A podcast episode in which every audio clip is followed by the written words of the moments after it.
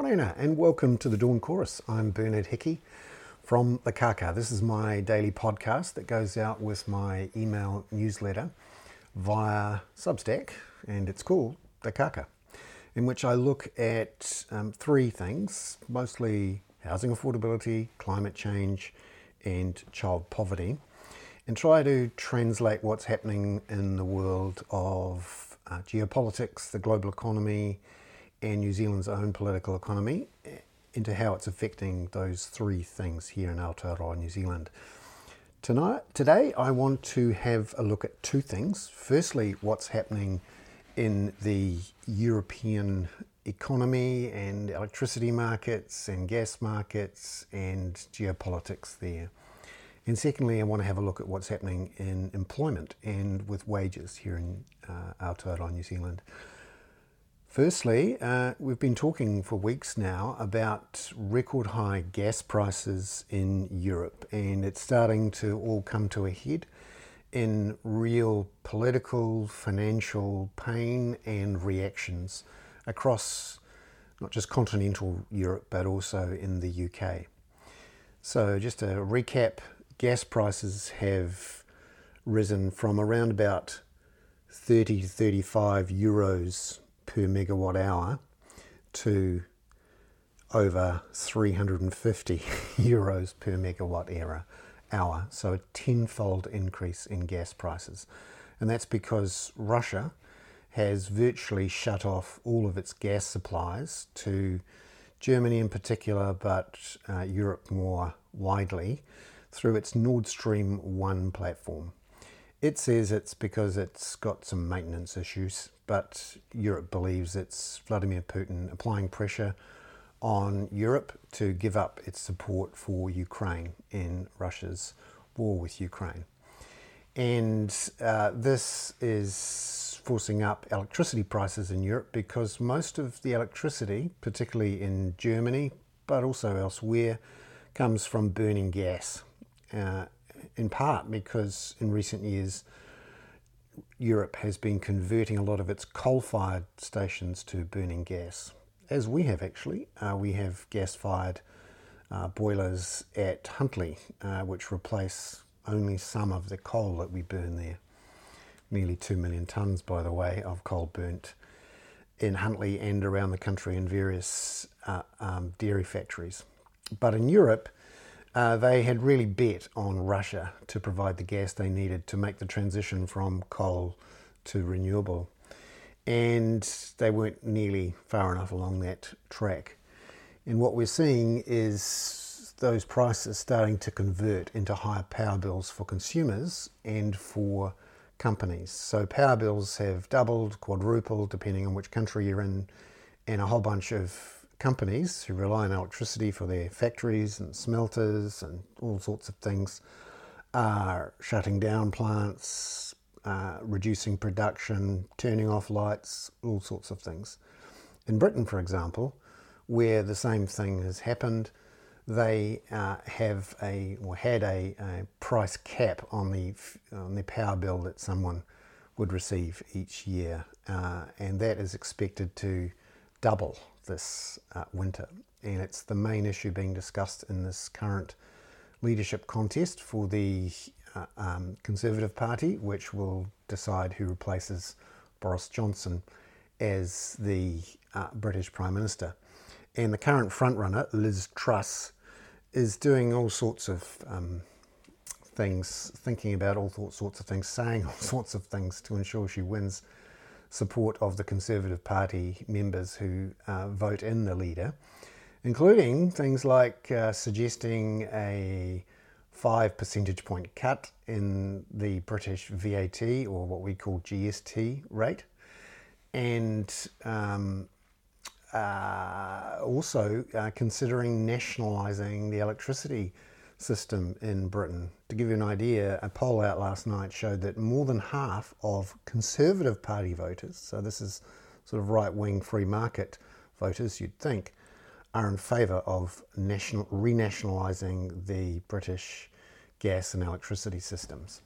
So the, the pressure is intense. We're seeing unprecedented uh, political responses, and uh, this is all because of the longer term uh, need to um, shift to renewable and the shorter term need to um, push back at Russia, uh, in particular uh, in the wake of Russia's invasion of Ukraine. So geopolitics matters globally.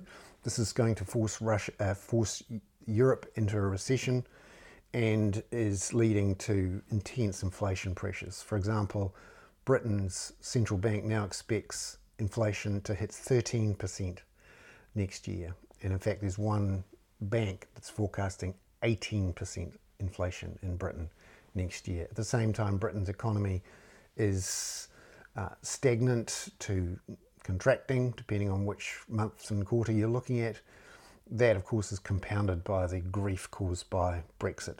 Another result of one of these long term trends, which is the rise of um, misinformation, uh, political polarization and, frankly, um, dumb decisions by democracies, although there's some dumb decisions by autocracies going on as well. So uh, it is um, a confluence of long term and short term trends that are making a mess of the global economic outlook. And we're not immune from this. Uh, even though our electricity system is in theory isolated and cordoned off from the rest of the world. We, of course, still import coal, and our gas prices, although not directly connected to the rest of the world, will eventually be influenced in some way if they aren't already. And we're certainly seeing very high wholesale electricity prices, although there's debate about uh, how realistic that is. And um, and of course, we're seeing the climate effects of one of the long term changes. We've just had this atmospheric flood come down from the north, um, possibly because a whole bunch of the water which has been sucked out of the ground in lakes in the northern hemisphere um, has turned up on our doorstep with um, multiple uh, one in 100 year floods.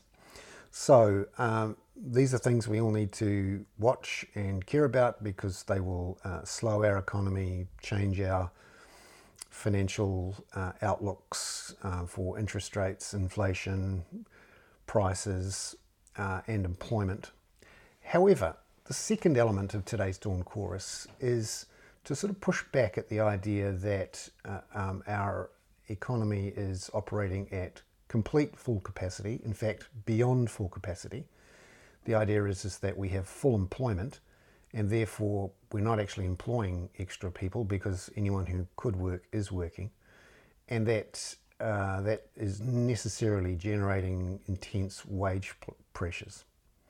Well, we do we do know that there are actually extra people being employed. So yesterday, Stats NZ reported numbers from its administrative uh, data collections from the IRD and elsewhere, which look at how much people are being paid in their pay packets. So, of course, the IRD sees a lot of data uh, from people's PAYE, and that shows that we're up to 2.3 million people in New Zealand who are working and being paid monthly, either full time or part time.